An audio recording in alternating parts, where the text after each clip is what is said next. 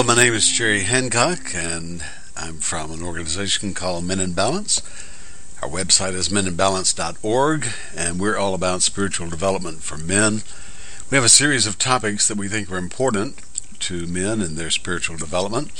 The topic we're going to be talking about today is marriage and how that connects to our spiritual growth, how a good marriage can make us better men, how we can be better marriage partners, and how we can develop some methodology for dealing with the conflicts that come up in marriage and perhaps keep our marriage more on track.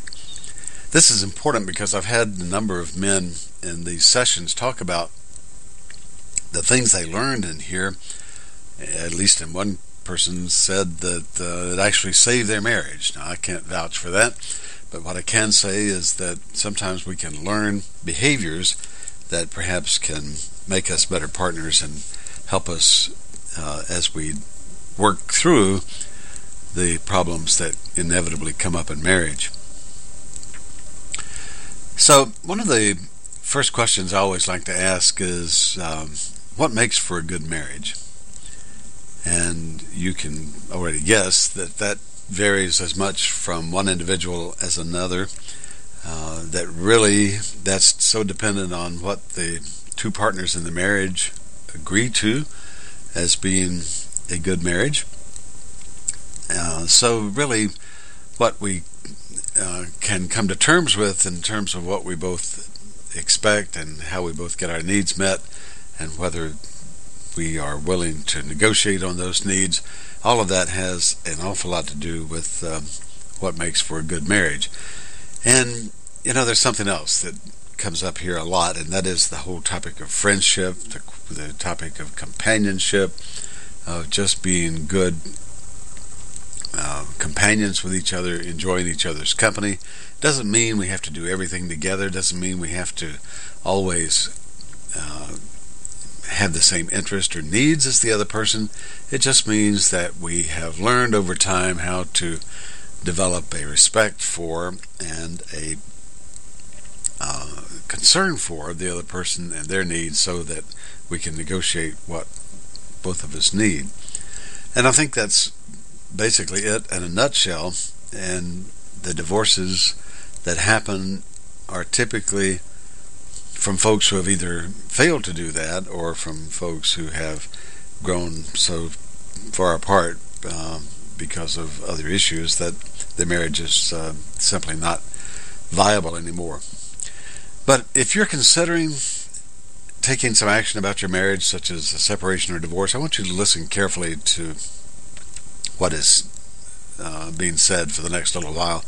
I've talked to a lot of guys who just uh, are ready to give up on their marriage, and and they go from, in fact, one marriage to another or one relationship to another, and find that they have the same problem again. So what's up with that? What does that mean? Does that mean we are picking women who all are screwed up and have the same problem?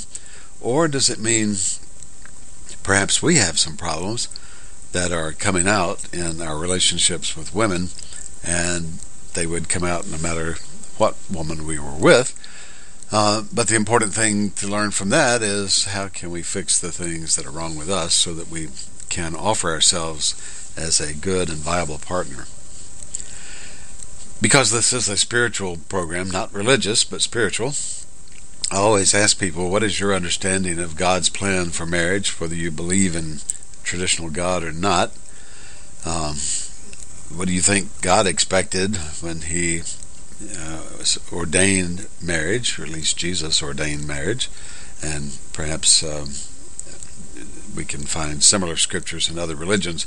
But the question about um, what is expected in marriage from a religious standpoint is probably not the best place to start.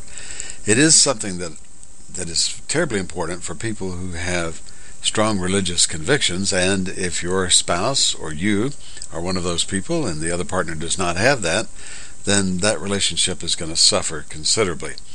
Uh, personally, I need a strong spiritual life. I need a strong spiritual partner to share that life with me.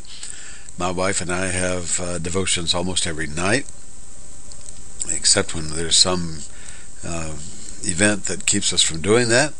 And not only do we have devotions, we have prayer following that, and most of the time we spend some time talking further about the content of the scriptures we've read or the uh, narrative we've read, whatever it happens to be, and how we came to hold the views that we do.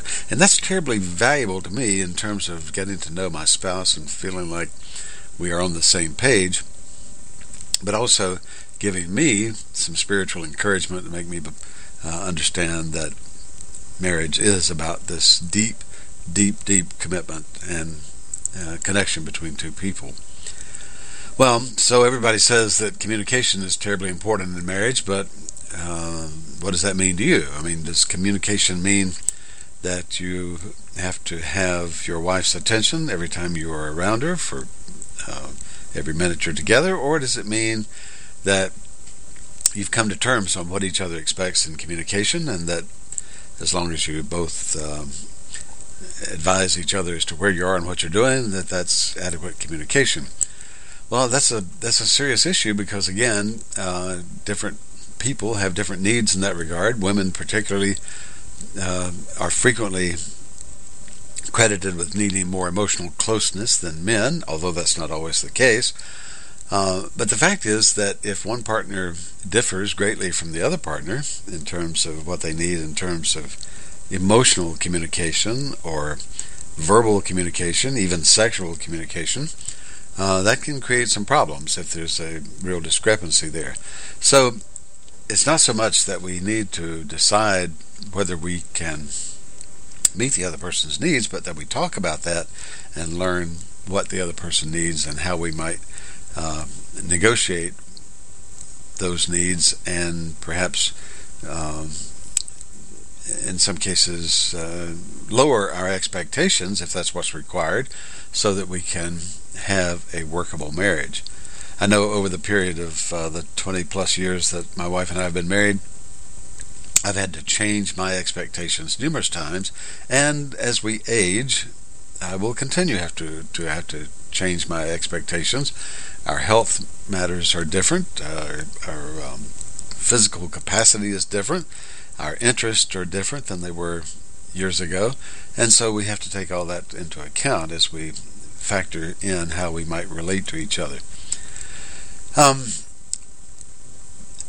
there's a question about whether men and women see communication differently, and, and I believe that's right. I believe they do. I don't think there's any question about that. I think men tend to need um, much more practical communication. What time are we going to the party? Uh, who's coming? What's going to be there? What time is dinner? Uh, what are you doing tomorrow afternoon? Those kinds of things. I think women need more, often need more um, emotional communication, such as how do you feel about me? What is your thinking about uh, the raising of children, etc., etc. Not that men don't need that, it's just that they often don't initiate those discussions. So, consequently, one of the first things that uh, strikes fear in the heart of men is this conversation we need to talk about our relationship.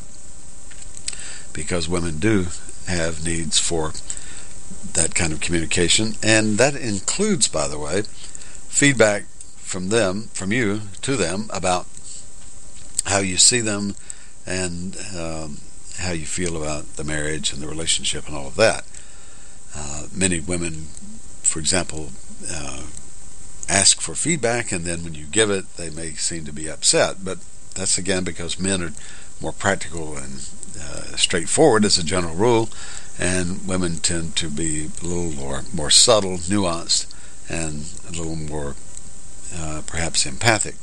So we do see communication differently. We have to think about how each other's communication needs are different and how we might uh, meet each other's needs without always being in each other's way in terms of communication.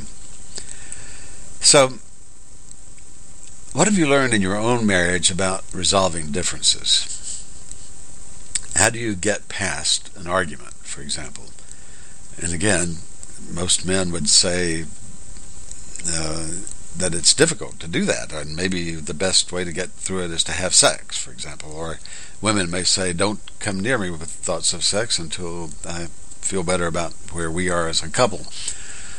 Again, those are kinds of issues that we have to negotiate based on personality and based on differences that we both um, have seen in our role models, and our family of origin, and all of those things. But the important thing is that I believe that you get past issues as soon as possible. There was a time when I would hang on to a grudge for days on end and nurse that until, um, you know, it eventually went away. But that wasn't helpful to me or my partner. Uh, what really needed to happen was for us to both have some empathy and forgiving and just put it behind us and move forward. The fact is, we're not ever going to get all of our issues resolved and put away nice and neatly, um, but we have to move forward and continue the relationship um, anyway. And here's the irony of that most of the time when we have a fight, within the next day, uh, even though we still may be mad, we may have trouble even thinking about what was the subject of that fight. It just was so absurd. There are numerous reasons that we get into these tangles with our spouses, and we could go into a lot of those, but suffice it to say that our relationships are um, formed largely by our views from our family of origin and how we saw male role models or female role models, how we saw conflict uh, dealt with and or not dealt with, uh, how we saw affection expressed, and all of those things. And when we bring those two sets of understandings into one marriage, it's inevitably going to cause some conflict and require us to uh, look at our own behavior. What I find interesting about all that is usually we think that the family we were brought up in was right, and whatever they did was the right way to do it. Well, your spouse was brought up in a different family with the same idea that they believed that the way they did it was better. And in fact, I can say in my own family, there probably were some pretty bad examples, for example, of handling conflict.